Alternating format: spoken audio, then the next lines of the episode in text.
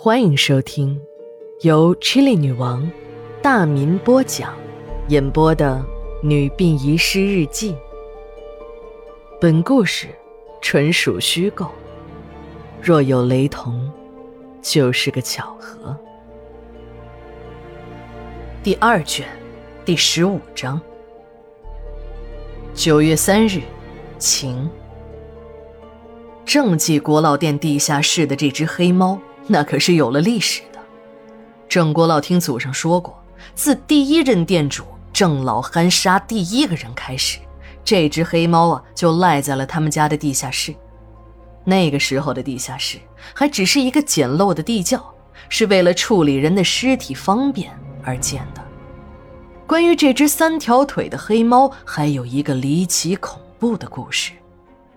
话说郑老憨把那个八旗兵痞给杀死后，用他的肉做成了锅烙。一开始他也不是把人肉锅烙卖给每个人，只是挑一些在自己店里的熟客。然而怪事儿在几天后发生了，一个他从来没有见过的中年女人整天的坐在店里。这个女人长得很瘦，模样还算说得过去。只是额头上的一条刀疤似的胎记，把她彻底的打入了丑女的行列。他自己点的锅烙从来不吃，就放在桌子上。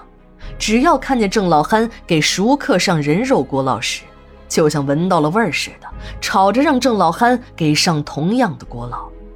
郑老憨不认识他，怕这人肉锅烙吃出事儿，就找着理由说：“你的锅烙和别的客人的一样。”你要是嫌凉，我可以拿下去给你热热。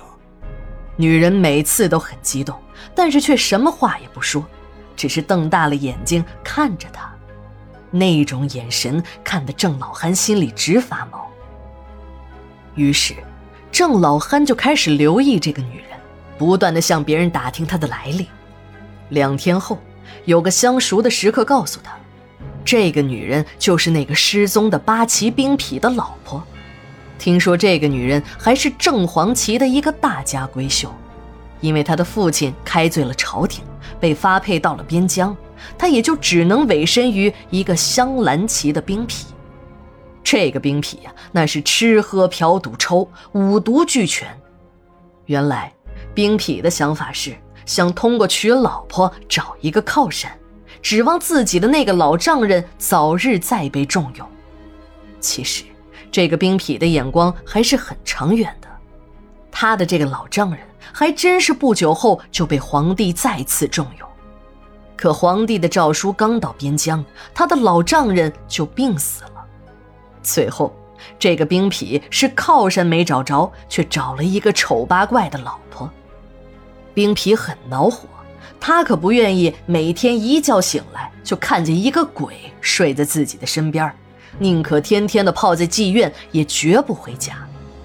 郑老汉一看，这兵痞的老婆天天守在自己的店里，心里就害怕呀。会不会是这个女人发现了什么？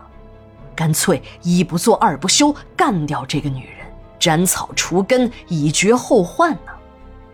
郑老汉用对付兵痞的同样手法，杀死了女人，把女人的尸体抬进了地下室。可这个女人。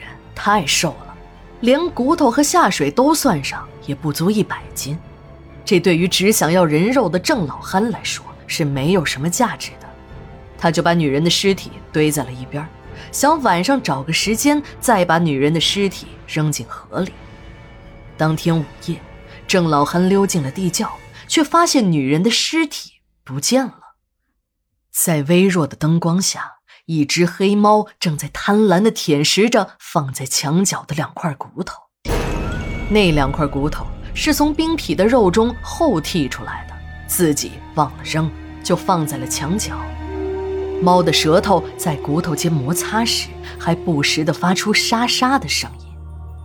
那只黑猫很特别，额头上长了一道白毛，四只爪子中有三只是白色的。其余的地方毛色黑亮。那只猫看郑老憨来到了地下室，竟然没有丝毫的畏惧，只是抬头看了看他，又开始低下头舔食人郑老憨的眼睛和那只黑猫的眼睛只是对了一下眼，那道从黑猫眼中射出的寒光吓得郑老憨出了一身的冷汗。他转身一路小跑，像丢了魂似的跑回了卧室，把头钻进了被子里，一直到天亮还在哆嗦个不停。后来，这只黑猫就在地下室中长期住了下来。每当郑老憨杀人剔肉后，那只黑猫总是把剔完肉的骨头舔得干干净净。有一次，郑老憨正在干活呢。那血顺着剔骨刀的刀尖不断的滴落，那只猫竟然大胆地凑到案板上，伸着舌头来舔食刀尖上的血滴。郑老憨也不知道当时是怎么想的，竟然挥起了刀，一刀下去，一只猫爪子在刀光闪过之后应声落地，那只猫惨叫了一声，滚到了地上。但是，让郑老憨恐惧的是。这只被砍下了一只前爪的黑猫，在案板的下面一下子扑向了郑老憨的腿。郑老憨只感觉自己腿上一阵钻心的疼痛。郑老憨看得很清楚，自己砍下的是黑猫那只纯黑色的前爪。郑老汉腿上的伤越来越严重，看遍了小城中所有的郎中，也没有办法治疗。而小腿上的溃烂面积越来越大，最后有人给郑老汉指路说：“你到传教士开的那家洋医院去看看吧，也许有办法。”郑老憨以前也听说过有一个洋人在小城里开了一家医院，不过他一听说那个洋人拿着一把刀子在人身上乱割，他就害怕的要命。可是。被病痛折磨的实在没有办法的郑老憨还是豁出去了，宁可被洋人一下子治死，也比这样天天受罪的好。洋人告诉他，他的小腿已经坏死，如果不立即手术切除，整条大腿都会坏死，更严重的是还会危及生命。最后，郑老憨接受了杨医生的建议，做了截肢手术，总算是保住了命。郑老憨一刀砍下了黑猫的一条腿，自己也丢了一条腿。这下，郑老憨再也不敢打黑猫的主意了。三条腿的瘸猫和甩着半条残腿的郑老憨开始和平共处起来。有时，郑老憨还会把一些新鲜的骨架扔在墙角处，故意让黑猫舔食。那只黑猫虽然不和郑老憨亲近，可对他也没有了敌意。就这样，一人一猫就生活在了一起，倒也相安无事了。